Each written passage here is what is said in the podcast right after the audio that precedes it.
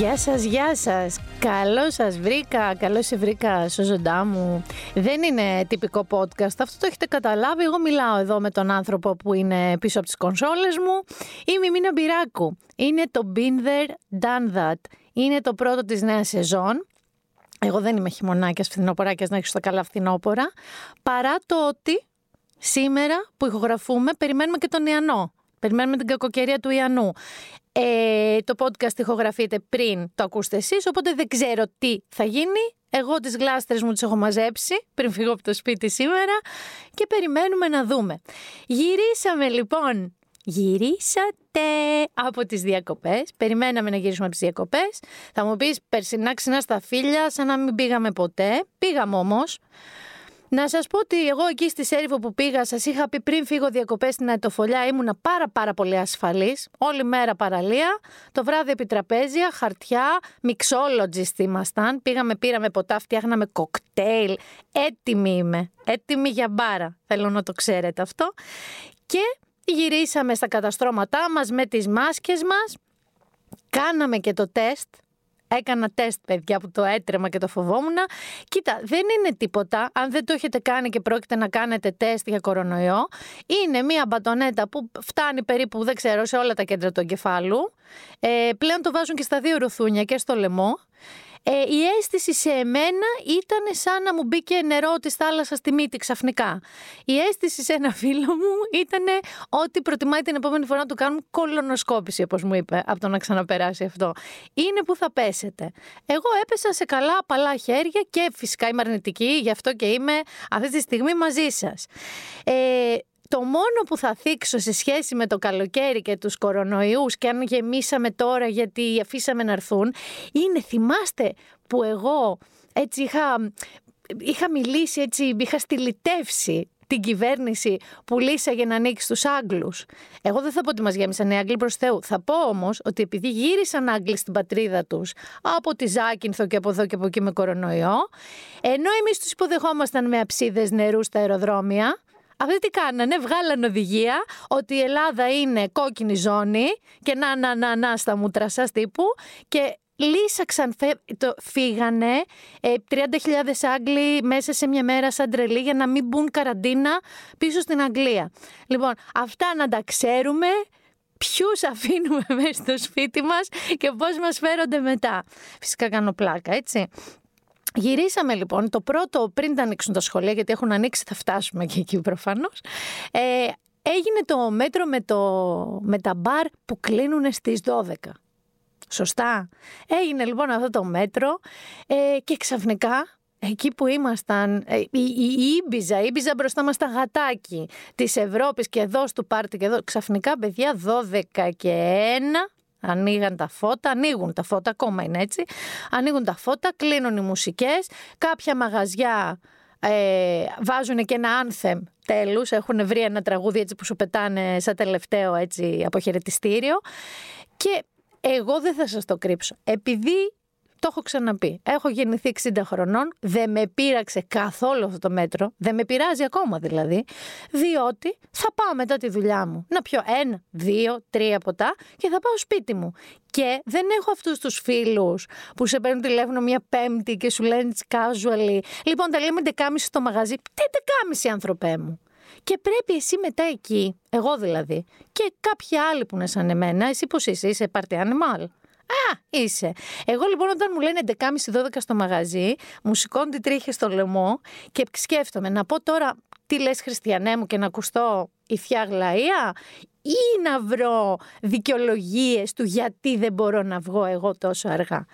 Προτιμούσα το δεύτερο και κάθε φορά έπρεπε να λέω «Α, πρέπει να ξυπνήσω 7 γιατί έχω να πάω στη ΔΕΗ, στη ΔΟΗ, ε, στη δουλειά». Δηλαδή κάποια στιγμή μου τελείωναν οι δικαιολογίες. Δηλαδή έπρεπε να ξυπνήσω 7 το πρωί γιατί και Σάββατο, αν μου το λέγανε για Παρασκευή να βγούμε. Κομωτήριο δεν ανοίγει στις 7, τι να πω. Τώρα λοιπόν είμαι πολύ ευτυχισμένη. Κανεί δεν μπορεί να μου πει 11.30 και 12 ραντεβού. Θα μου πούν 7, 8 ραντεβού. Βέβαια θα βάλω εδώ έναν αστερίσκο διότι για να μπορούμε να γίνουμε Ευρωπαίοι που λένε στη διασκέδαση, όντως, που βέβαια οι ευρωπαϊκές πόλεις στις 10 το βράδυ είναι τύπου πόλεις φαντάσματα, έτσι. Όχι να φά, ούτε είναι όλα κλειστά. Εγώ λέω να γίνουμε έτσι λίγο Ευρωπαίοι. Πρέπει και δουλειές να τελειώνουν στι 6. Γιατί στην Ελλάδα έχουμε πολλούς εργοδότες που, αν δεν φύγουν αυτοί ή οι προϊστάμενοι ή αυτοί να μην φύγει ο υπάλληλος και αυτοί μπορεί να μην θέλουν να, μην, να πάνε σπίτι τους, να μην έχουν ζωή, δεν ξέρω. Και του κρατάνε μέχρι τις 8 και τις 9. Οπότε πού να βγει ο άνθρωπος μετά; Να βγει 10 με 12, τι είναι; Και με όλα αυτά θέλω να, να πω εδώ ότι ζορίστηκα να επιστρέψω. Δηλαδή, ζορίστηκα φυσικά να μπω σε πρόγραμμα ξανά και τα λοιπά. Ζορίστηκα και να βάλω τη γυμναστική στη ζωή μου, γιατί είχα μέσα πίσει. Το καταλαβαίνετε στις διακοπές. Το μόνο η άθληση που κάναμε ήταν από το Αλμυρίκι μέχρι την παραλία, μέχρι το νερό και από το νερό μέχρι το Αλμυρίκι. Αυτά. Και Προσπάθησα τώρα μια εβδομάδα, το έχω πάρει εντατικά τέσσερις φορές τη μέρα, σου λέω. Τέσσερις φορές τη μέρα. Καλά, μην φανταστείτε ότι αυτούς που τσουλάνε, πώς το λένε, ρόδες από τριαξονικά και κουνάνε ανακόντα. Ε, γιόγκα και πιλάτες λέμε, αλλά τέσσερις φορές τη βδομάδα. Και το λέω αυτό γιατί θέλω να κάνω μια καταγγελία. Στο, στα Instagram stories μου ε, έχω ανθρώπους, λένε ότι η τηλεόραση, κάθε χώρα έχει τηλεόραση που της αξίζει και κάθε άνθρωπος έχει το timeline, το feed στα social media που έχει επιλέξει ή που το αξίζει τέλος πάντων. Ε, εγώ συνήθως στα stories που χαζεύω και πριν κοιμηθώ έχω έναν που σαπίζει σε έναν καναπέ και δείχνει τα πόδια του, έναν που σαπίζει σε έναν καναπέ με δύο γάτες και δείχνει τα πόδια του και δύο γάτες, έναν που σαπίζει στον καναπέ με δύο γάτες και τρία μπουκάλια κρασί και δείχνει αυτά. Έχω ανθρώπους που γενικά σαπίζουν σπίτι τους γιατί takes one to know one, όπως ξέρετε. Έχω και μερικούς οι οποίοι στις παλιές καλές εποχές πάνε σε μπουζούκια και εκεί που εγώ είμαι ζεν και ήρεμη και ωραία ακούω ξαφνικά ξημερώματα και δεν ακούω τον τραγουδιστή ή τον περίπου τραγουδιστή. Ακούω και τον σίγουρα μη τραγουδιστή που έχει γυρίσει το story στα μούτρα του και γκαρίζει μαζί. Αλλά αυτό ήταν η μόνη μου διαταραχή έτσι στα stories μου, των σάπιων που λέω εγώ. Ξαφνικά σώζοντα έχει αρχίσει και πετάγεται στα stories μου στο Instagram η Κέιλα. Η Κέιλα οι τσίνες. Η Κέιλα οι τσίνες, όταν λέω πετάγεται και πηδάει στο, στα stories μου, ενώ πηδάει, πηδάει και κάνει μπέρπις σαν νοικάς, πηδάει, δεν ξέρω, και κάνει σπαγκάτ. Πηδάει. Είναι μια πάρα πολύ διάσημη γυμνάστρια και μάλιστα ελληνικής καταγωγής η Κέιλα Ιτσίνες, Αυστραλέζα, η οποία ξεκίνησε τσουκουτσούκου τσουκουτσούκου. Μη σας τα πολυλογώ. Έφτιαξε και ένα από το sweat που έχει, νομίζω κόντραρε και την Nike ας πούμε κάποια στιγμή, έχει 68 εκατομμύρια αξία η ίδια, αλλά κούκλα μου και το λέω εδώ γιατί ξέρετε, όταν έχεις κοντά το κινητό και λες κάτι, στο πετάει παντού. Δεν ξέρω, conspiracy theory, τι να σου πω. Λέω λοιπόν, να, εδώ το κινητό δίπλα. I do not want Kayla on my feed. Please, νιώθω ήδη αρκετά κακά μόνη μου και χωρίς την Κέιλα να χοροπηδάει και να λέει Πάμε, παιδιά, πάμε, παιδιά, δεν είναι τίποτα. Είναι Κέιλα μου, είναι. Ξου, ξου, ξου, που λέει και μια τηλεόραση. Και πάμε τώρα στα σχολεία. Αφού γυρίσαμε, αφού τα μπάρα αλλάξανε, αφού μπήκαμε σε ένα ρυθμό ας πούμε ζωής γυμναστικής, ανοίγουν και τα σχολεία. Τώρα τι να σας πω εγώ για τα σχολεία. Θυμάστε πως ήταν ένα μεγάλος περίπατος που μας τελείωσε και έλεγαμε τι θα γελάω; Να, τι θα γελάω. Ξεκινάμε με όλα τα καλά του Θεού. Αγιασμό σου λέει. Εντάξει. Δεν θα το σχολιάσω για το αγιασμό. Εντάξει, δεν θέλω να κρίνω τα πιστεύω του άλλου. Θέλω να αγιαστούν. Οκ. Πάνε λοιπόν τα παιδάκια στο σχολείο. Πήγαν τα παιδάκια στο σχολείο. Ωραία. Παγουρίνο. Playmobil. Playmobil. Και δύο γουλιές χωράει ή τρεις. Μισό ποτηράκι. Πάνε και τα παγουρίνα, μην γκρινιάζουμε, σας δώσουν και παγουρίνο, δεν έχει σημασία αν αρκούν. Δίνουν και τις περίφημες μάσκες οι οποίες μάσκες έχω κλάψει με τα memes, ε, είναι Darth Vader, είναι Σοβρακοφανέλα, είναι ε, τώρα που θα έχει τον Ιαννό μην τα αφήσετε να τη φορέσει, είναι σαπανίστιο φόρου, θα φύγουν. Ε, έχω δει τόσα memes σε σχέση με αυτό που πραγματικά και το χειρότερο ξέρεις ποιο είναι. Δεν είναι το μέγεθος της μάσκας που ξαφνικά δώσαν στα παιδάκια full face. Ρε, μήπως το παγορίνο είναι μολότοφ; Μήπως είναι για μολότοφ και δεν είναι για νερό; Γιατί κατάλαβες, full face τώρα, μπράβο. Αλλά δεν είναι ότι έγινε συγγνώμη λάθος. Είναι το περίφημο το αμερικάνικο You had one job to do. Και βγήκαν και είπαν σαν δικαιολογία, ρε φίλε, ότι εμείς στείλαμε κάποιες διαστάσεις και ο κατασκευαστής νόμιζε ότι αυτό είναι σεραμένη μάσκα, ενώ εμείς του στείλαμε τις διαστάσεις του πανιού. Τι αλήθεια τώρα. Δηλαδή, αν εγώ και εσύ είχαμε αυτό το task, ας πούμε, εδώ στη δουλειά και τους δίναμε αυτό, δεν θα είχαμε απολυθεί. ε, χαιρετίσματα και το είχαμε δώσει σε εκατοντάδες χιλιάδες έτσι ποσότητα, όχι δύο μάσκες λάθος. Τέλος πάντων, ας πούμε ότι θα διορθωθεί αυτό, Τέλος πάντων, λέω εγώ τώρα, πάρτε μάσκες στα παιδιά σας, να τις έχουν τις δικές τους. Εγώ είδα πάρα πολλά παιδάκια και φίλων μου και το ανήψι μου και γενικά και στην τηλεόραση που μια χαρά προσαρμόστηκαν, κατάλαβαν ότι ούτε τις ανταλλάσσουμε, ούτε αυτό. Δεν είναι πυρηνική φυσική, δεν είναι πάντα εύκολο και δεν είναι και όλα τα παιδιά εύκολα. Αλλά ρε παιδιά, εντάξει, υπάρχουν τρόποι να εξηγείς. Δηλαδή, στον Κωνσταντίνο, στον ανιψιό μου, το εξηγήσαμε. Διάλεξε και δύο μάσκες, τρεις που το αρέσουν να τις πλένει, να τις αλλάζουν και τελείωσε ιστορία. Ερχόμαστε όμως με το τελείωσε ιστορία και πάμε λίγο στο πώς ένα παιδάκι που έχεις περάσει 10 μέρες εξηγώντας του, πείθοντάς το κτλ., πάει στο σχολείο και έρχεται ο παπάς. Και ο παπάς φυσικά δεν φοράει μάσκα. Και όχι μόνο δεν φοράει μάσκα, ε, έχει εκεί το σταυρό και το, πώς τον βασιλικό και αυτό. Και λέει στα παιδιά να βγάλουν τις μάσκες τους και να πάνε να φιλήσουν όλα τον ίδιο σταυρό. Και είσαι εσύ και κάθεσαι και λες ότι εγώ τι εξηγούσα τόσο καιρό; Είναι θέμα παραδείγματος, έτσι. Είναι θέμα παραδείγματος. Βέβαια, είχαμε και την περιπτωσάρα ενός παπά στην Κρήτη, γιατί φυσικά είχαμε φτράπελα. Ε, είχαμε αρκετά στην Κρήτη, θα έλεγα. Όπως ένας γονέας που έδιρε έναν καθηγητή, γιατί του είπε ότι δεν μπορεί να μπει ο Γιώκα του χωρίς μάσκα και όχι, όχι, όχι. Και είχαμε και ένα παπά, ο οποίος πήγε στο σχολείο και άρχισε να λέει στα παιδιά εναντίον των μασκών, να μην φοράνε μάσκες. Θα ακούσουμε και ένα μικρό ηχητικό αμέσως μετά για να καταλάβετε τι λέει. Και μετά όταν του πάνε οι γονείς, ρε παπά, ρε πατέρ, ε, εδώ είναι σχολείο, δεν μπορείτε. Αυτά στην εκκλησία σας, στην ενορία σας. Άρχισε να τους λέει, ναι, ξέρετε να μου διαδηλώνετε για το Γρηγορόπουλο, για το Φίσα, για την ομοφιλοφιλία, αλλά δεν ξέρετε να διαδηλώνετε εναντίον των μασκών.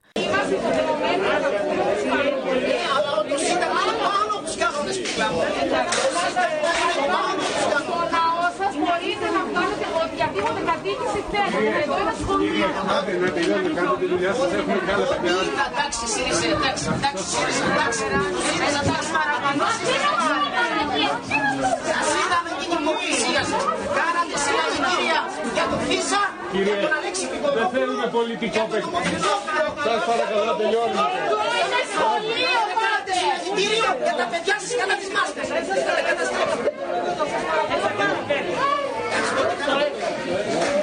Αν είναι δυνατόν, ρε παιδιά. Update, εννοείται ότι διώχθηκε ποινικά ο εν λόγω παπάς.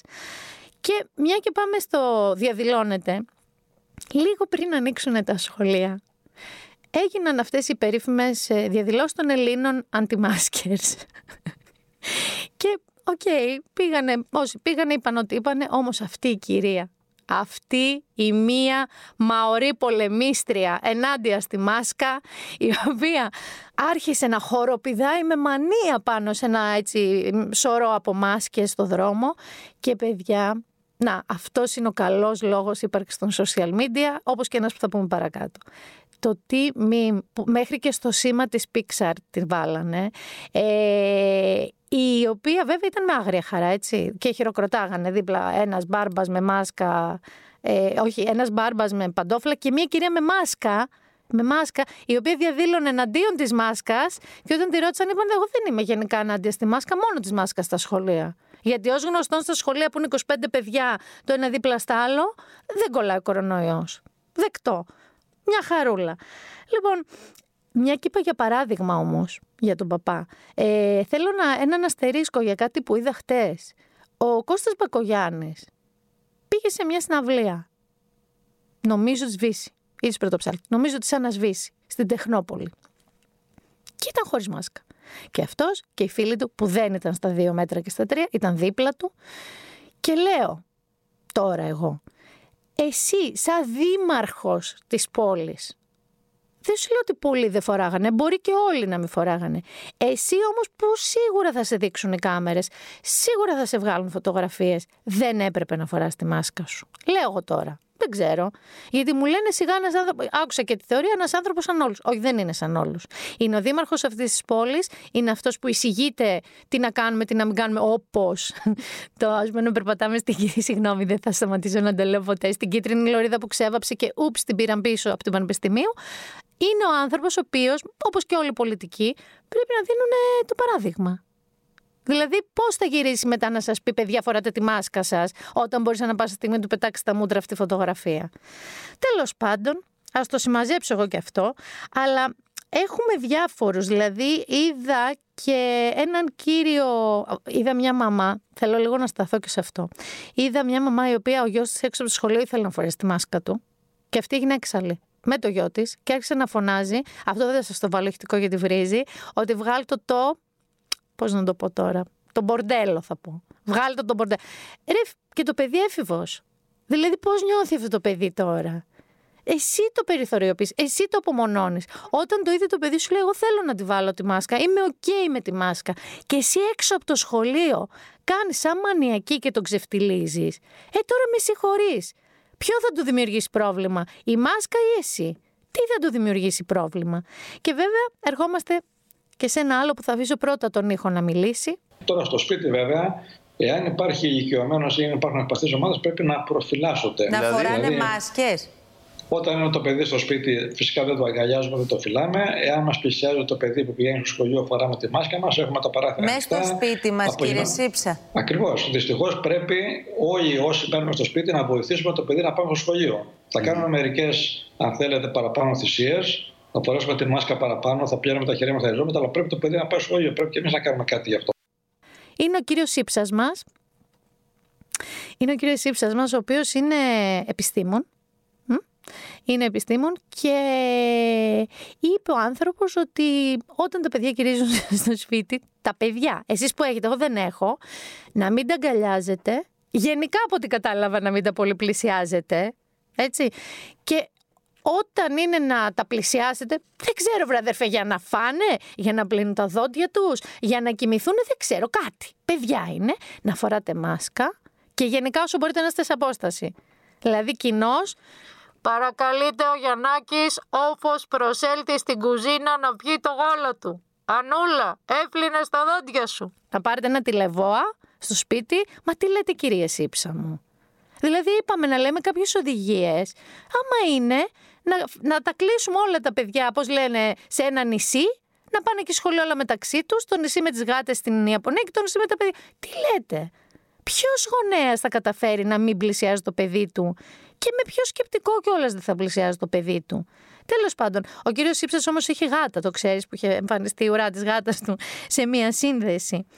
Λοιπόν, και μια και έχουμε φτάσει στους ε, αντιμάσκερς και δυστυχώς έχουμε δει και πάρα πολλούς ε, καλλιτέχνες προς αυτήν την κατεύθυνση. Εντάξει, δεν θα σταθώ εκεί, αλλά πολύ ρε φίλε, πολύ. Δηλαδή, είδαμε και ένα, πώς να σας πω, ένα περιστατικό, νομίζω με τον Κουτσόπουλο και ένα, τον Μπαλάφα, ένα τραγουδιστή, ο οποίος έγραψε ένα λάβρο post στο facebook. Μιλάμε τώρα ότι έμπλεξε μέσα 5G, ε, τσιπάκια, εμβόλια, Godzilla, δεν ξέρω τι άλλο έμπλεξε. Ε, και ήταν να λάβει μέρος σε ένα φεστιβάλ που διοργάνωνε ο Κουτσόπουλος και του Κουτσόπουλο είπε sorry, sorry, αλλά εμείς επειδή είναι θέμα φιλοσοφίας και αρχής δεν θα συμμετέχεις. Έξαλλος αυτός, μετά και ο Πετράκος. Γενικά αλληλοστηρίχθηκαν. Έχει γράψει ο Κώστας Μανιάτης ένα καταπληκτικό, καταπληκτικό, ε, πώς να σας πω, σεναριακό ε, άρθρο στο One Man, όπου είναι υποτιθέμενοι διάλογοι στο Messenger μεταξύ Γρηγόρη Πετράκου και Λεωνίδα Μπαλάφα. Και μάλιστα ο Πετράκος το πόσταρε στο Facebook και είπε ότι είναι αστείο, είναι υπέροχο, ψάξτε να το βρείτε. Ε, και πάμε λίγο και στο εμβόλιο που είπα Godzilla. Ε, είδατε κάποια στιγμή που άρχισαν όλοι αυτοί οι ενθουσιασμοί με τον Πούτιν, με τον Βλάντιμιρ; Διότι ο Βλάντιμιρ δεν μίλαγε τόσο καιρό και εμφανίζεται μια μέρα και σου λέει εγώ έχω το εμβόλιο και όχι μόνο το έχω, το έκανα και στην κόρη μου. Λοιπόν, πάγο ο κόσμος, αναθάρισαν πάρα πολύ ότι να το, να το, έρχονται τα μπουζουκάκια παιδιά πίσω. Δεν θα πηγαίνουμε ματινέ, απογευματινό, μεσημεριανό. Θα γυρίσουμε. Και βέβαια βγήκαν όλοι οι οργανισμοί υγείας σύμπαντος, δεν ξέρω εγώ τι, και του πάνε, κύριε Βλαντιμίρ, λίγο τι φάση. Δεν το ξέρει κανείς, δεν θα κυκλοφορήσει αυτό, έτσι. Ε, και ένα από τα εμβόλια που δεν τα έβγαλε ο Βλαντιμίρ έκανε ένα φρένο, γιατί υπήρξαν κάποιες παρενέργειες. Εδώ λίγο να πω ότι πριν αρχίσετε να αλλάζετε ότι θα μας αρρωστήσουν και θα μας πεθάνουν και θα μας βάλουν τσιπάκια. Αυτό είναι μία διαδικασία στα εμβόλια που συμβαίνει και πρέπει να συμβαίνει. Το σταμάτησαν γιατί πρέπει να ελέγξουν σε αυτό τον ένα ασθενή τι συνέβη και έχουν ξαναρχίσει πλέον τα τεστ Και όταν με το καλό του, εγώ δηλαδή χάρηκα που έγινε αυτό. Δεν έπαθα, μας ψεκάζουνε. Διότι κατάλαβα ότι λειτουργούν σωστά οι κανόνες που πρέπει να λειτουργούν, η διαδικασία και ελπίζω όταν φτάσει πια σε εμάς να είναι ένα ασφαλές ας πούμε εμβόλιο και φυτρώνει λέει τρίτο χέρι γιατί τελικά είναι πιο φτηνό του Πούτιν και παίρνουμε αυτό. Όπως οι μάσκες λέγω τώρα. Ελπίζω να μην δώσουν σε αυτόν που πήρε τις μάσκες και τις έραψε και τις ε, ανέθεσε να του δώσουν να διαλέξει και τι εμβόλιο θα έρθει στην Ελλάδα γιατί εγώ τρίτο χέρι δεν το χρειάζομαι. Η γιόγκα γίνεται με δύο, το τρίτο δεν ξέρω τι να το κάνω. Και μια και λέμε για ψεκασμένους, τυχαία το λόγο τώρα αυτό, ε, στην άλλη όχθη του Ατλαντικού, θα πάμε λίγο και εκεί, οι οποίοι ζουν 200.000 νεκροί Αμερικοί, έτσι, 217 αν δεν κάνω λάθος κιόλας. έχει φτάσει. Πάντως σίγουρα είναι 200 και κάτι. Δια... Όχι, δεν είναι 217, είναι 200.000 κάτι χτες. Ο Τραμπ όμως, ο οποίος πλησιάζει όπου να είναι ο Νοέμβριος και οι απόψεις δίστανται, αλλά θα ήθελα να μην δίστανται τόσο για το αν θα βγει, θα ήθελα απλά να μην βγει όπως φαντάζομαι πια και πολλοί Αμερικανοί. Ωστόσο, βγήκε σε μια έτσι, συνέντευξη που είχε και ήταν και επιστήμονες παρόντες κτλ. Και, και του μίλησαν για την κλιματική αλλαγή, διότι η δυτική πλευρά των ΗΠΑ, όλη η Καλιφόρνια, έχει τις χειρότερες φωτιές που είχε ποτέ. Τις χειρότερες. Δημιουργήθηκαν, δεν ξέρω πώς λέγεται, fire ε, tornadoes. Δηλαδή, στρόβιλη φωτιά. Έτσι, δεν υπήρχε αυτό το θέμα. Το είδε πάθα σοκ, ούτε ειδικά εφέ. Και ο άνθρωπο είπε, ακούστε, That science is going to be key because if we if we ignore that science and sort of put our head in the sand and think it's all about vegetation management, we're not going to succeed together protecting Californians. Okay, it'll start getting cooler. I you wish just you just watch. I wish science agreed with you. hey, well, I don't think science knows actually. Θα δροσίσει, ηρωνικά. θα δροσίσει. Μην ανησυχείτε, θα δροσίσει όταν το πάνε για την κλιματική αλλαγή. Αυτός είναι ο πρόεδρός τους, ε. Αυτός είναι ο πρόεδρός τους. Αυτός αποφασίζει, αυτός λέει. Παιδιά, μακάρι όμως λίγο να, να χαιρετάμε εκεί, γιατί γενικά επηρεάζει όλο τον πλανήτη αυτό το πράγμα. Δεν επηρεάζει μόνο τον ίδιο. Και θα γυρίσουμε τώρα λοιπόν εδώ πέρα στα δικά μας, δεν θα μείνουμε πολύ εκεί. Θα γυρίσουμε λοιπόν στα δικά μας, τα οποία έχουν να κάνουν και με πολλή τηλεόραση, σώζοντα. Είδες, τόση ώρα δεν έχω πει τίποτα για την τηλεόραση. Και δεν θα πω μόνη μου. Θα έχω παρεούλα. Και θα την υποδεχτώ με ένα έτσι πολύ σχετικό τραγούδι. Είναι η Δέσποινα Δημά, περιμένουμε Δέσποινα Δημά, άρχη συντάκτρια του ladylike.gr, η οποία είναι η Δήμον, μην φανταστείτε ότι όλη μέρα βλέπει τηλεόραση, αλλά έχει πάρα πολύ κριτική σκέψη και θα την έλεγες, ρε παιδί μου, και λίγο εξειδικευμένη στο αντικείμενο και με πάρα πολύ ωραίες απόψεις και έχουμε πάρα πάρα πολλά πράγματα να πούμε.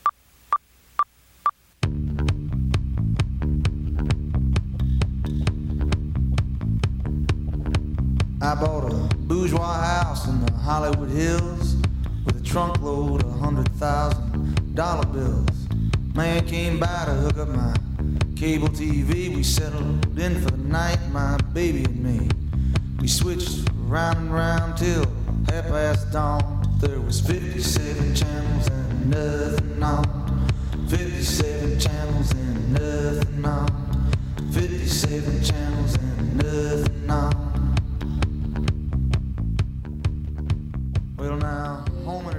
Είδες με τις υποδέχτηκα. Έχω ήδη χορέψει, έχω διασκεδάσει. Και 57 channels and nothing on. Όλα τα channels εγώ τα βλέπω, να ξέρεις. Το ξέρω και σε κάλεσα εδώ. Δέσποινα Δημά. Διότι θεωρώ ότι είχαμε πάρα πολλά χρόνια να ζήσουμε το χρυσό αιώνα του περικλή της τηλεόρασης, διότι ξαφνικά, εκτός ότι ξανά έχουμε Μέγκα, έτσι. Εντάξει, αυτό. Ε, ναι, ευχάριστο. ευχάριστο. ευχάριστο. Στα ευχάριστα το βάζω. Έχουμε πια. Θυμάσαι τις παλιές καλές χρυσές εποχές που είχαμε 30 σύριαλ, 17 πρωινά μεσημεριανά, 50 reality. Αυτό έχουμε ξαφνικά πάλι. Κοίτα να δεις, η οικονομική κρίση που πέρασε αυτή η χώρα επηρέασε και την τηλεόραση. Οπότε περάσαμε σε μια εποχή που δεν είχαμε τίποτα να δούμε. Δηλαδή, ανοίγαμε τα κανάλια, πατάγαμε τίποτα. Τίποτα, Τίποτα, τίποτα. τίποτα. Όλα κονσέρβα. Δηλαδή, τα είχαμε ξαναδεί 50 εκατομμύρια χιλιάδες φορές. Όχι ότι τώρα αυτά που βλέπουμε, γιατί βλέπουμε και πράγματα τα οποία έχουμε ξαναδεί, εννοείται. Αλλά Ναι. έχουμε και πολύ, πολύ φρέσκο υλικό. Με, θα πιαστώ από αυτή σου τη λέξη και θα ξεκινήσω με την πρώτη μου παρατήρηση, την οποία εγώ τη θεωρώ κάτι καλό. Δηλαδή, ναι, μεν concepts είναι déjà vu, αλλά τώρα μεταξύ μας δεν υπάρχει και παρθενογένεια στην τηλεόραση. Ε, τα έχει πει η Στεφανίδου αυτά. Τι έχει πει; Ε, δεν υπάρχει παρθενογέννη στην τηλεόραση. Η Με Στεφανίδου συγχωρείτε. είναι. Όχι, όχι. Φυλάκια. Ελπίζω. Τατιάνα, για. Ε, δεν υπάρχει. Όμως αυτό που υπάρχει φέτος, ε, σε αντίθεση με άλλες χρονιές που είχαμε την αυτοκράτηρα, τους βασιλιάδες, τον τάδε, τον τάδε, έχουμε πάρα πάρα πολύ νέα πρόσωπα και πολλά. Και σε θέσεις, όχι μόνο concepts, και έρχονται παιδιά και άλλες εκπομπές. Ξέρω, ας πούμε, σίγουρα για δύο εκπομπές με stand-up comedy σε mainstream κανάλι, mainstream ώρα που θα έρθουν, που δεν το είχαμε στην Ελλάδα. Λογική Saturday Night Live. Έχουμε τη Δανάη Μπάρκα, ας πούμε, να αναλαμβάνει πρωινό βαρι- γερού καναλιού. Έχουμε το πάνελ, ας πούμε, της Σκορδά, η εικόνη μεταξά, ο Δημήτρης Μοθονέος, την ε, άλλη την κοπέλα στο Ιωάννα Sky, Μαλέσκου. η Ιωάννα Μαλέσκου. Απουσιολόγο την επίσης η Χριστίδου, το είδες αυτό; Είναι απουσιολόγο. Είναι, Δηλαδή, είναι. άμα την παρακολουθήσεις πέντε λεπτά, σου λέω εγώ παραπάνω, πέντε λεπτά, καταλαβαίνεις ότι ε, είναι στην πόρτα με τις απουσίες. Είναι στην πόρτα με τις απουσίες. Ε, καινούργια πρόσωπα επίσης έχουμε σε παρουσιάσεις όπως ο Χάρης Βαρθακούρης στο Big Brother. Ε, ο Χάρης Βαρθακούρης από πέρσι με το Globetrotters. Αν το Α, λέω με τη σωστά, γυναίκα του με τη ήταν γυναίκα αυτό. Του, ε, έδειξε ότι είναι ο άνθρωπος, είναι για εκεί. Βέβαια, ξέρεις τι Πηγαίνει. έχω παρατηρήσει εκεί. Ε, έχουμε, ας πούμε, υπάρχει μια σκαλέτα. Η σκαλέτα, για όποιον δεν ξέρει, ας πούμε, τηλεοπτικά, είναι η ροή της εκπομπής, που ξέρεις ακριβώς ότι τώρα θα πεις αυτό, σε πέντε λεπτά θα βγει αυτό. Θα... Έχεις η μια- ροή. έχεις μια εικόνα Έχεις για το μια τι εικόνα. γίνεται. Και έχεις και στο ακουστικό που λένε με ενημερώνει το control. Πάντα θέλω να το πω. Μια φορά δεν μου είχε κάτσει αυτό, όποτε έχω πάει είναι έχω ε, βιντεοσκοπημένα. Λοιπόν, τον ενημερώνει το control και μεταξύ της σκαλέτας και του control ο Χάρης ο Βαρθακούς, ο οποίος είναι συμπαθέστατος κατά τα άλλα, δεν έχει επαφή με το τι διαδραμα... πραγματικά διαδραματίζεται ζωντανά γύρω του. Δηλαδή, υπάρχει περίπτωση, ξέρω εγώ, κάποιος παίκτης του Big Brother ή ο Αντρέ Μικρούτσικος να πει ε, Είμαι υπόκαμπος και έχω αυτογονιμοποιηθεί, και να πει ο Χάρης Βαρθακούς, Λοιπόν, ε, κράτα το λίγο αυτό. Πάμε τώρα να δούμε τις γλυκές στιγμές, δεν ξέρω, του, των διδήμων στον καζόν. Δεν έχει Εντάξει. ακόμα καταλάβει λίγο το αρπάζω τη στιγμή, αυτό που ας πούμε είπες η Τατιάνα, είναι μανούλα σε αυτό. Είναι- Δεν το έχει ε, ακόμα. Ναι, αλλά δώσ' του ένα ελαφρυντικό αυτού του ανθρώπου, γιατί και νέος είναι στην παρουσίαση, αλλά μαζί με τη νεότητα της παρουσίασης του έχουν βάλει και δίπλα τον Ανδρέα το Μικρούτσικο, Ναι, που δεν ναι. αφήνει ανάσα να πέσει κάτω. Δηλαδή, ανασένει ένας παίκτης και λέει: Αχ, μισό λεπτό, θα ήθελα να κάνω και μια ερώτηση σε αυτόν τον παίκτη που ανάσανε. Ε, δεν είναι τώρα. Πώς να ανταποκριθεί και ο Εντάξει, Χάρης; Είναι, και- είναι καλός όμως. Είναι Έχει καλός. χιούμορ. Είναι Τραγουδάει καλός. και λίγο. Λίγο πολύ και λίγο ε, σε διάρκεια. Δηλαδή, όταν λέει σε κάποιο παίχτη να σου τραγουδήσω το κάτι της, δεν λέει ένα κουπλέ, ένα ρεφρέν. Όχι, το πάει σχεδόν όλο το τραγούδι το ακούμε. Ε, κουπλέ ακαπέλα. ρεφρέν, όλο μαζί. Ό- Όλο. Ε, σου όλο. λέει μετά από την τηλεόραση, μήπως υπάρχει και κάποιο συμβόλαιο δισκογραφικό. Ό,τι μπορεί ο άνθρωπος κάνει. Ό,τι μπορεί, λες εσύ. Ό,τι Ποιοι μπορεί. άλλοι καινούργοι είναι που περιμένουμε ή έχουμε δει και έτσι μας έχουν κάνει καλή εντύπωση. Στα πιο τώρα hot της περίοδου αυτής είναι η Δανάη Μπάρκα, η οποία έρχεται τη Δευτέρα. Τη Δευτέρα ξεκινάει. Δευτέρα, ναι, ξεκινάει στο Μέγκα και αναλαμβάνει την πρωινή ζώνη, η οποία πρωινή ζώνη για όλα τα κανάλια από εμ, Καταβολής. γεννήσεως τηλεόρασης είναι από τα πιο σημαντικά πράγματα που έχουν και τη, τη φυλάνε σαν κόριο φθαλμού. Δηλαδή προσπαθούν η πρωινή ζώνη να είναι διαμάντη. Ε, οπότε εγώ καταλαβαίνω ότι τώρα Μέγκα, μεγάλο κανάλι, ε, έχει αναγεννηθεί από τις τάχτες του το Μέγκα, οπότε θέλει κάτι πάρα πολύ δυνατό και το να εμπιστεύεται ένα νέο άνθρωπο, ο οποίος δεν έχει και κάποια σχέση με την τηλεόραση άμεση ως Ναι, προς την ναι, ναι. παρουσίαση, είναι πολύ σημαντικό. Είναι, συμφωνώ και εγώ αυτό που θέλω να πω, παιδιά, είναι ότι δεν θα. που λένε στην αρ- αργό της τηλεόρασης, δεν θα βγουν όλοι. Δηλαδή, δεν θα πετύχουν όλοι αυτό που νομίζουμε. Αλλά σίγουρα θα πρέπει να τους δοθεί χρόνος, γιατί να θυμίσουμε ότι όλοι αυτοί που μέχρι τώρα είναι οι βασιλιάδες τη τηλεόρασης, τους δόθηκαν δεκαετίες να το χτίσουν. Έτσι. Και Τώρα, επειδή είμαστε λίγο στη fast food εποχή γενικότερα, πονάει χέρι, κόβει χέρι, δηλαδή δεν πάει. πάει το νούμερο να την κόψουμε, να την κόψουμε, να την κόψουμε. Παγκοσμίως βέβαια γίνεται αυτό πια, δεν γίνεται μόνο στην Ελλάδα. Ε, αυτό που θέλω να πω είναι να είμαστε λίγο επίκει, να θυμόμαστε όταν βλέπουμε έναν άνθρωπο. Η Λένα Παπαγεωργίου, ας πούμε, είναι άλλο ένα πρόσωπο ναι, σε αυτή τη θέση. Και η Ζενεβιέβ στο GNTM σε θέση πια καθαρή τηλεοπτική κριτή. Έτσι, γιατί ήταν στα άλλα που δεν ήταν σε live πολύ κτλ. Είχε ρόλο, αλλά όχι τόσο ενεργός όσο έχει αυτή τη στιγμή. Θέλω να σου πω ότι μου αρέσει πάρα πολύ και πεθαίνω για τον Άγγελο Μπράτη. Αυτό θέλω να το πω, να το καταθέσω. Τον θεωρώ υπέροχο.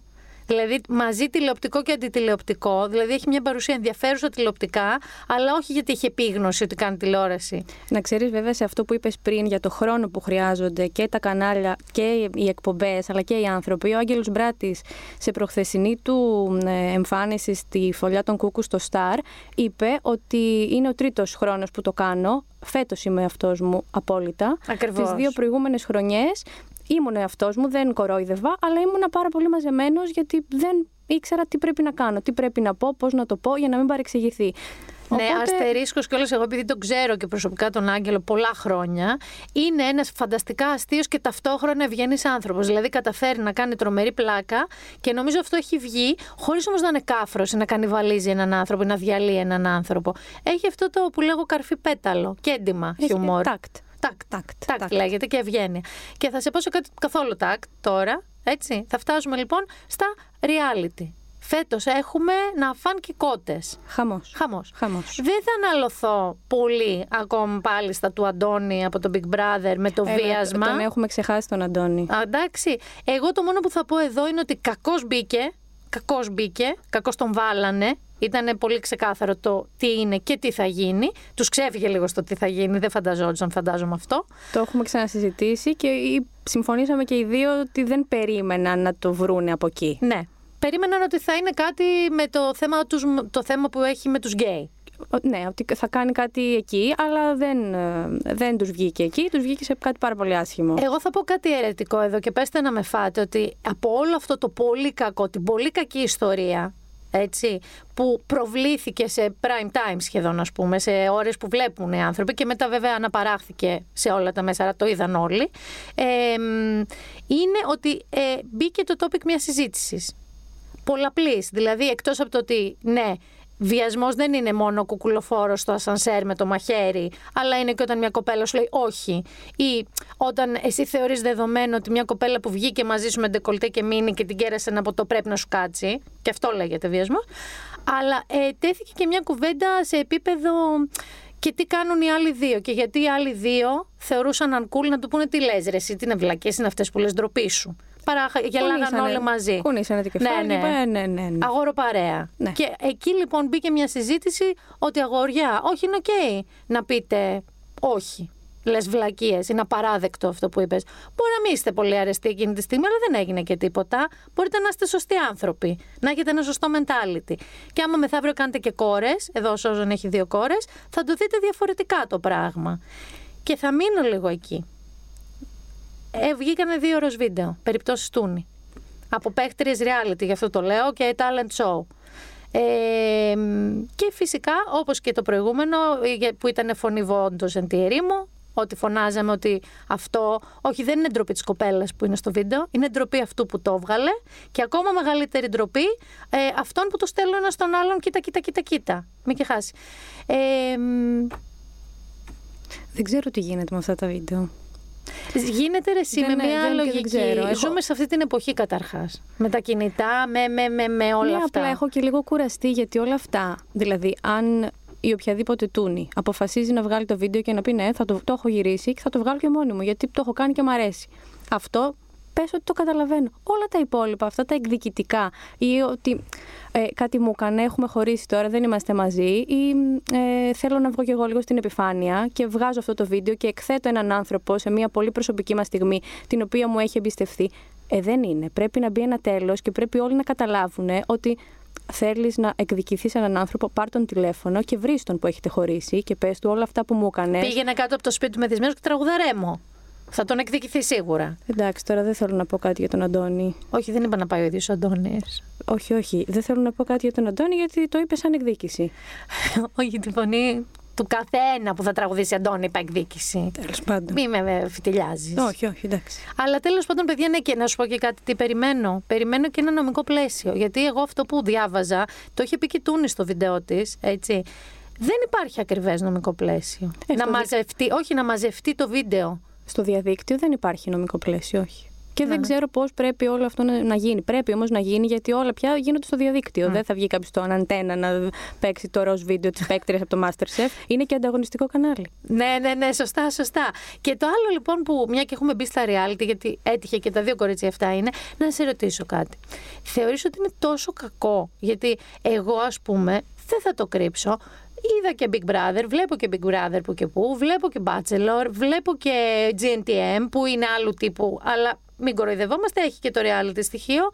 Ε, και επειδή όλοι είναι τηλεσκουπίδια, βόθροι, ντροπή σας, ξου ξου ξου και 666 number of the beast, δεν ξέρω. Υπάρχουν μέρες, επειδή μου θέλω να κλείσω στο καβούκι μου με πάρα πολύ ντροπή και να πω, παιδιά, ναι, παίζει τηλεόρασή μου, ξέρω εγώ, το Big Brother ή το Bachelor, αλλά εγώ λύνω εκείνη την ώρα σταυρόλεξα το New York Times, οπότε να το έχω ισοφαρίσει, έχω επίπεδο.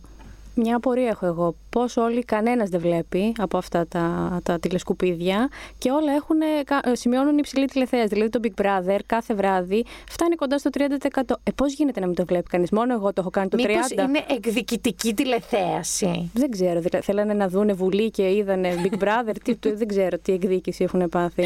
Επίσης, εσύ, είναι και ναι, το. συγγνώμη, συγγνώμη. Δεν είναι τόσο κακό να τα βλέπεις όλα αυτά. Δεν είναι καν κακό. Γιατί να είναι κακό να δω το Big Brother; Δεν είναι ένα συγκεκριμένο concept και που είναι πε- πε- μερικοί άνθρωποι μέσα σε ένα σπίτι, ε, αλληλεπιδρούν. Ε, ας πούμε, υπά- υπάρχουν πολύ χειρότερες σειρές στο Netflix που βλέπουμε, πολύ πιο φλόμπες.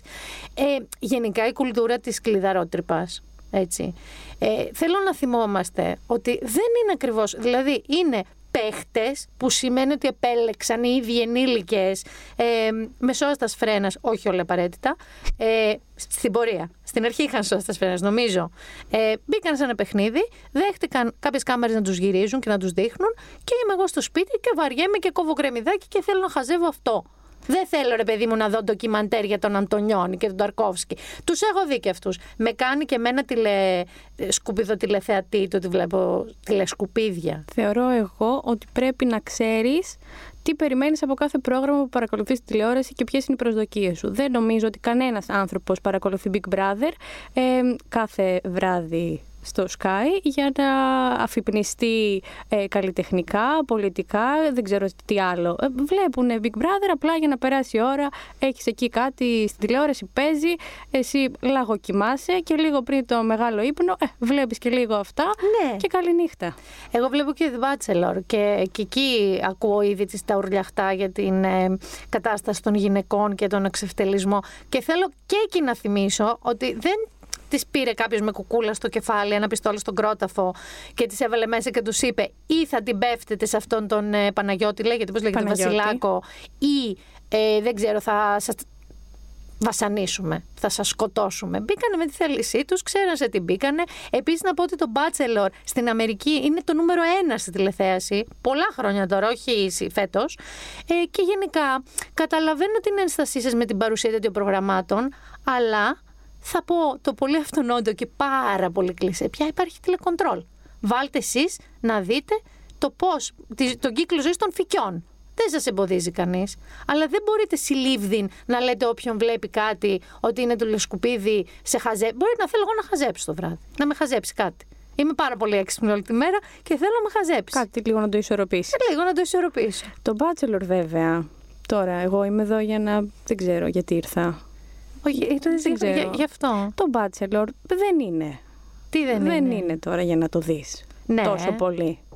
Γιατί είναι από τη φύση του, δηλαδή το παιχνίδι είναι έτσι στημένο που δεν, δεν ευνοεί και αυτή την ε, θέση της γυναίκας και όλη αυτή την παντιέρα που θέλουμε να κουνάμε για να... ε, Δεν ξέρω πώς να το εκφράσω. Με Ναι, ρε παιδί καταλαβαίνεις. μου, αλλά εγώ σε βάζω στη θέση του τηλεθεατή. Κοίταξε, υπάρχει αυτό που ξανά θα χρησιμοποιήσω δυστυχώς ξένο όρο. Ε, Μάλλον υπάρχει και ο ελληνικός. Ότι μισούμε να αγαπάμε, λέγεται όμως hate watch. Δηλαδή, όλα αυτά είναι αυτό όμως που είπες. Ότι δεν, ο Bachelor δεν είναι ένα πρόγραμμα που ε, κάνει claim. Το claim του είναι το ζητούμενό του, λέει ότι εγώ είμαι εδώ για να ανυψώσω τη γυναίκα και των ζητουμένων της κτλ. Είναι αυτό που είναι. Δηλαδή, θέλω να πω λίγο ότι μερικά πράγματα είναι αυτό που τα λένε ένοχη απόλαυση. Και πάντα, πάντα, πάντα όμως έχεις την επιλογή να μην να το μην δεις. το δεις. Εννοείται να μην το δεις. Δεν μπορώ δηλαδή άλλο που τα βάζουμε και γιατί το βγάλανε. Γιατί έτσι θέλουν. Γιατί όταν, όσο κάνουν τηλεθέαση, τους επιβεβαιώνεις. Και φέτος έχεις και τόσες πολλές επιλογές για να μην δεις κάτι. Ναι. Επίσης, φέτος θέλω να ξέρεις ότι εγώ νιώθω ότι με τόσο έτσι που έχουν μπομπάρει την τηλεόραση γενικότερα, ε, φοβάμαι για καμιά καραντίνα. Δηλαδή ότι σας ετοιμάζουμε. Είναι μάλαξη. Είναι μάλαξη. Κοίτα τι ώρε είναι ο καναπές σου, σου κλείνουμε και τα μπαρ στις 12. Άρα και τι θα κάνεις. Θα βγεις για δύο ώρες που φεύγεις από το γραφείο στις 9.30-10. Είσαι ένα ψοφίμι. Ε, ψοφίμι σπίτι, είσαι. σπίτι. Πήγαινε σπίτι, κάνε και λίγο σε κάνα zoom πάνω τα χεράκια, κάτω τα χεράκια, λάμπρος Κωνσταντάρας, λίγη γυμναστική, ρε παιδί μου. Και μετά ξάπλα. Άραξε. Εμείς έχουμε εδώ. Και σου λέω πρόγραμμα τώρα και μετά τη μία. Ναι. Υπάρχει υλικό, δεν είναι ότι δεν υπάρχει. Υπάρχει. Και βέβαια, για όσους δεν θέλετε reality βαρύ, υπάρχουν όντως και τα talent show, όπως είναι το GNTM, το Voice που ξεκίνησε. Ξεκίνησε, έρχεται και Masterchef πάλι την επόμενη σεζόν. Βέβαια. Και εκτός από τα reality και τις εκπομπές και τα Πες show μας λίγο όλα και για αυτά, serial. Έρχο, έχουμε και πάρα πολύ μυθοπλασία φέτος. Και φέτος και πέρσι είχαμε, αλλά φέτος πολύ πράγμα. Έχει και πάρα πολύ υλικό η ΕΡΤ.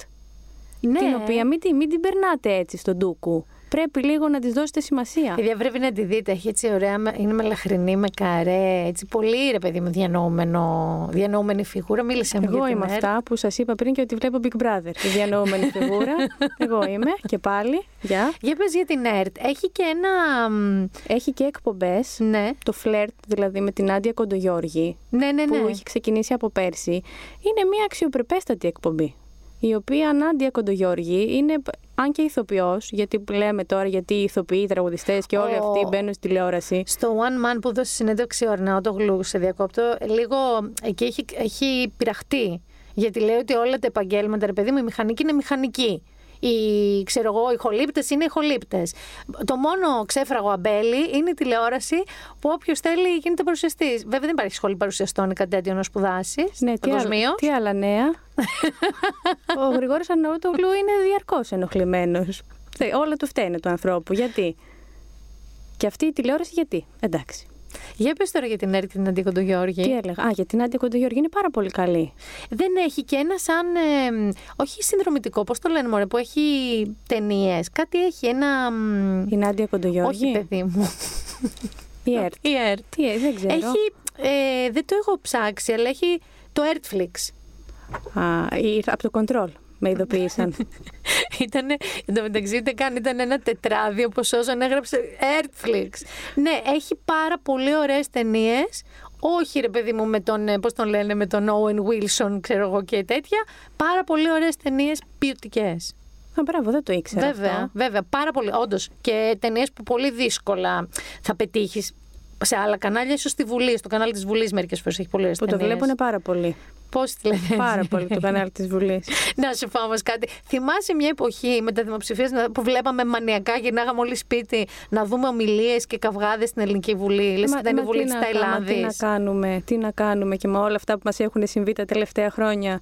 Και πού είσαι ακόμα; Ω, γιατί τώρα; Λοιπόν, εγώ τώρα μόλις σε, σε χαιρετήσω, γιατί ε, θα σε ξαναχρειαστώ, γιατί ξεκινάνε καλά προγράμματα και θε, Εδώ σε θέλω είμαστε. συχνά πυκνά. Θα έρχομαι. Ε, να ξέρεις ότι θα ανεβάσω το επίπεδο και θα προτείνω, ε, επειδή στο τέλος κάθε podcast προτείνω κάτι να διαβάσουν, ε, γιατί έχω ποιότητα παρά το ότι μου έχει ξεφύγει και βλέπω μερικές φορές reality και χίλια συγγνώμη για αυτό παιδιά, ε, θα προτείνω ένα βιβλίο και ένα ντοκιμαντέρ σήμερα. Περιμένω, είμαι όλη αυτιά. Λοιπόν, θα, θα κάτσεις, θες να κάτσεις καλύτερα να τα πούμε μαζί, να, να σε ρωτήσω. Για ποιο, για το ντοκιμαντέρ και για Ναι. το καλό βιβλίο; Ναι. Σου έχω μιλήσει για τον Big Brother, τον Bachelor, ε, τον Ανδρέα Μικρούτσικο και το Ρέμο που θα πάει να τραγουδήσει κάτω από το σπίτι της χωρισμένης. Όχι, θα σε, αφή- Χαιρέτα. θα σε αφήσω να φύγεις. Ευχαριστώ. Δέσποινα Δημά. Φιλάκια πολλά. Φιλάκια. Και αφού χαιρετήσαμε τη Δέσποινα Δημά και ρίξαμε ικανοποιητικά το επίπεδο, νομίζω, νομίζω ότι είμαστε εκεί που πρέπει. Ε, παιδιά, εντάξει, δεν είμαστε, είμαστε μια εκπομπή λόγω και τέχνης. Έτσι. Αλλά κυρίως είμαστε μια εκπομπή πραγματικότητας με συγκεκριμένες απόψεις ε, ε, πάνω σε διάφορα θέματα. Δηλαδή, εγώ θυμάμαι ότι και με την Τούνη, όπως και τώρα, κάθετα, κάθετα θα είμαι πάντα με τη γυναίκα που εκτέθηκε και δεν με ενδιαφέρει καθόλου τι λέτε.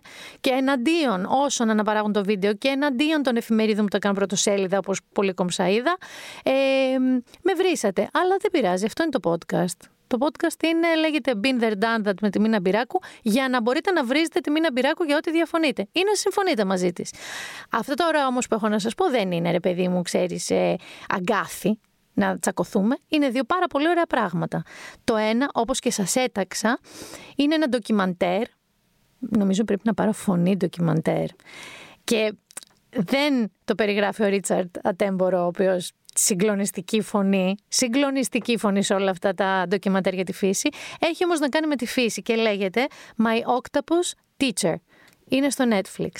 Και στην πραγματικότητα αφορά τη ζωή ενός κινηματογραφιστή και φωτογράφου, ο οποίος κάποια στιγμή αισθάνθηκε ότι κράσαρε από τους ρυθμούς της πόλης, από την ένταση της δουλειάς, από τις άπειρες ώρες στο μοντάζ και στα γυρίσματα και θεώρησε ότι η θεραπεία θα ήταν η επαφή και η επιστροφή στη φύση. Και αυτό έκανε. Και μάλιστα επειδή η καταγωγή του ήταν από την Νότια Αφρική και ένα, το σπίτι του, το πατρικό, ήταν ίσως στο πιο αφιλόξενο σημείο για να βουτάς, ε, αποφάσισε να μείνει εκεί και να βουτάει κάθε μέρα σε ένα ίδιο σημείο που λίγο τα κύματα κόβανε και υπήρχε ένα τεράστιο δάσος, δεν ξέρω πώς λέγονται στα ελληνικά, kelps λέγονται στα αγγλικά, που είναι δέντρα πια, δεν είναι τα φύκια που έχουμε εδώ στι, στις κυκλάδες, είναι δέντρα ολόκληρα μέσα στο νερό. Και εκεί λοιπόν γνώρισε ένα χταπόδι ένα θηλυκό χταπόδι. Και είναι μια συναρπαστική, συγκλονιστική ιστορία, μια σχέση ενός ανθρώπου με ένα όν, με ένα πλάσμα το οποίο εμείς έχουμε συνηθίσει να είναι απλωμένο σε σκηνάκια στα νησιά και να το παραγγέλνουμε τσάκωμάς τώρα ένα στα κάρβουνα. Μετά από αυτό σας υπόσχομαι ότι δεν θα το ξαναπείτε αυτό, δεν θα το ξαναφάτε. Είναι ένα συναρπαστικά νοήμων όν. Λέμε για τα δελφίνια ότι είναι Όχι, είναι, μπορεί να είναι και πιο έξυπνο από τα αδελφίνια. Και μάλιστα δημιούργησε και σχέση-σχέση, δηλαδή να πηγαίνει το χταπόδι πάνω του να το χαϊδεύει, να τον πιάνει, να τον αναγνωρίζει και παρακολούθησε όλο τον κύκλο της ζωής του.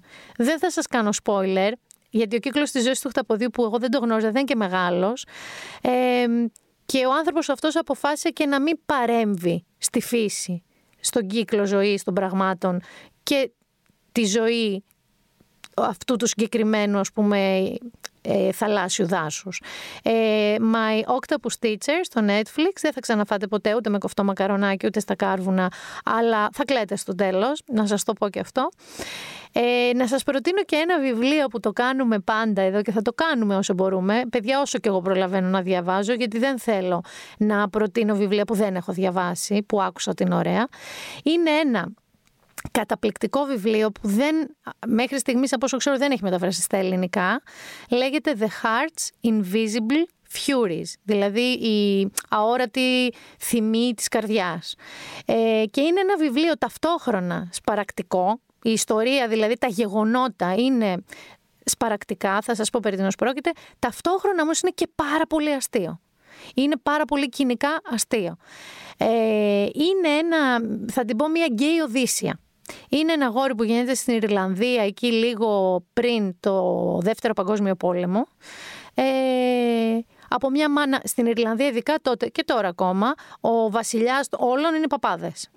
Οι παπάδες μπορούν να εκδιώξουν από ένα χωριό έναν άνθρωπο γιατί δεν γουστάρουν το ήθος του εντός εισαγωγικών και ούτω καθεξής. Κάπως έτσι λοιπόν η μάνα του παιδιού μένει έγκυος στα 16 της με έναν τραγικό τρόπο που αποκαλύπτεται μετά, τη διώχνει ο αρχιπαπάς του χωριού μόνη της 16 χρονών και έγκυο, φτάνει αυτή στο Δουβλίνο, γεννιέται το παιδί, το δίνει για υιοθεσία και να μην σας τα πολυλογώ, υπάρχει μία φοβερή ροή που φτάνει μέχρι τα 80's, μέχρι μετά, τη ζωή αυτού του παιδιού από την πάλη του να κρύψει ότι είναι γκέι, να δεχτεί ότι είναι γκέι.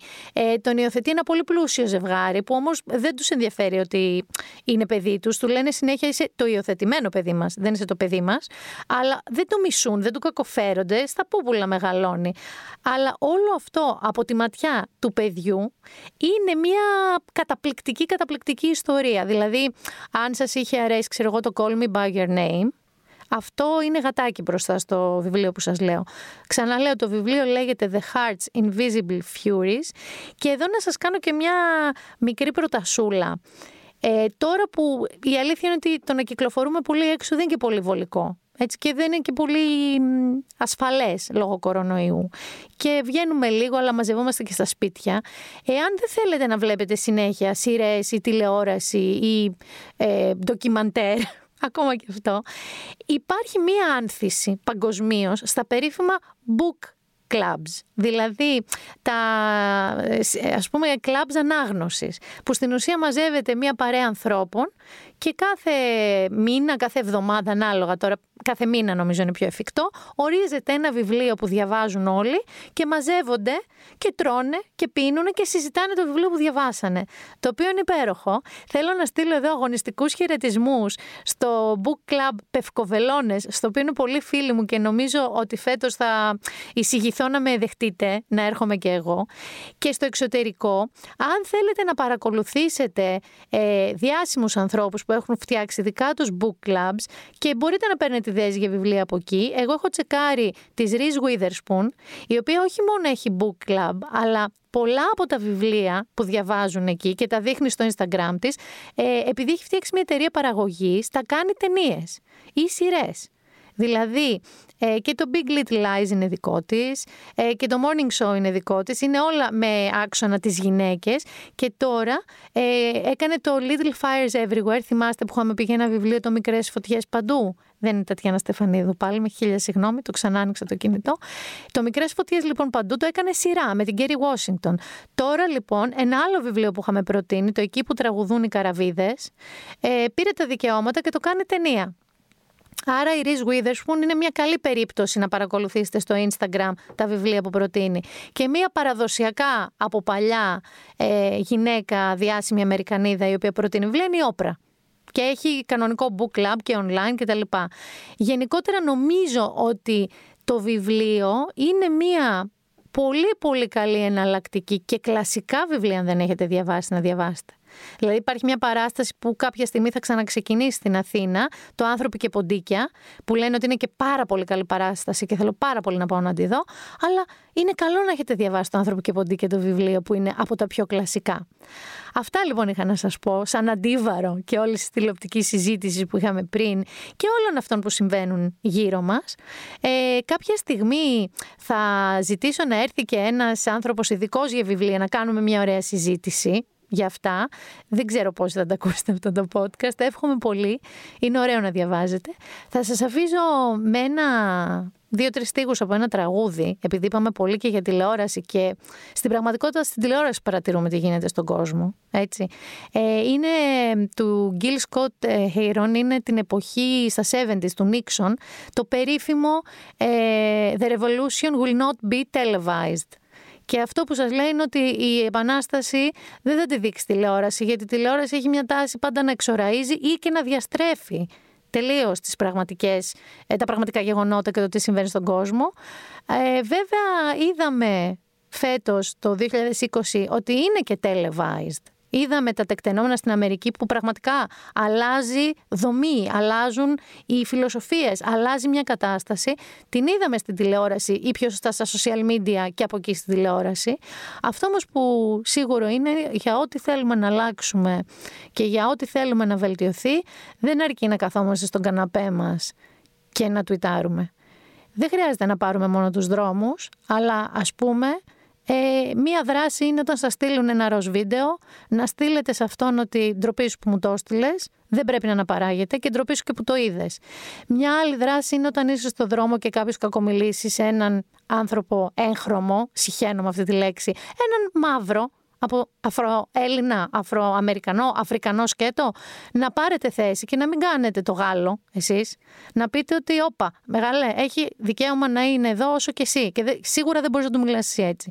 Να προστατεύσετε μία γυναίκα όπως αυτή στην Κέρκυρα, αν δεν κάνω λάθος, που στον αγιασμό του παιδιού της, ο πρώην άντρας της, την έκανε τόπις στο ξύλο και οι παρευρισκόμενοι κοιτάγανε το πάτωμα.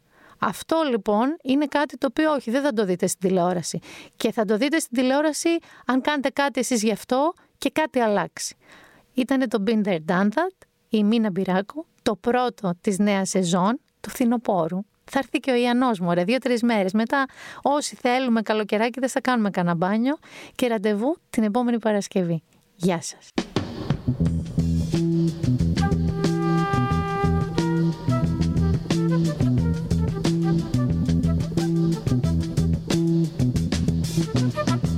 Not be able to stay home, brother. You will not be able to plug in, turn on, and cop out. You will not be able to lose yourself on Skag and skip out for beer during commercials because the revolution will not be televised.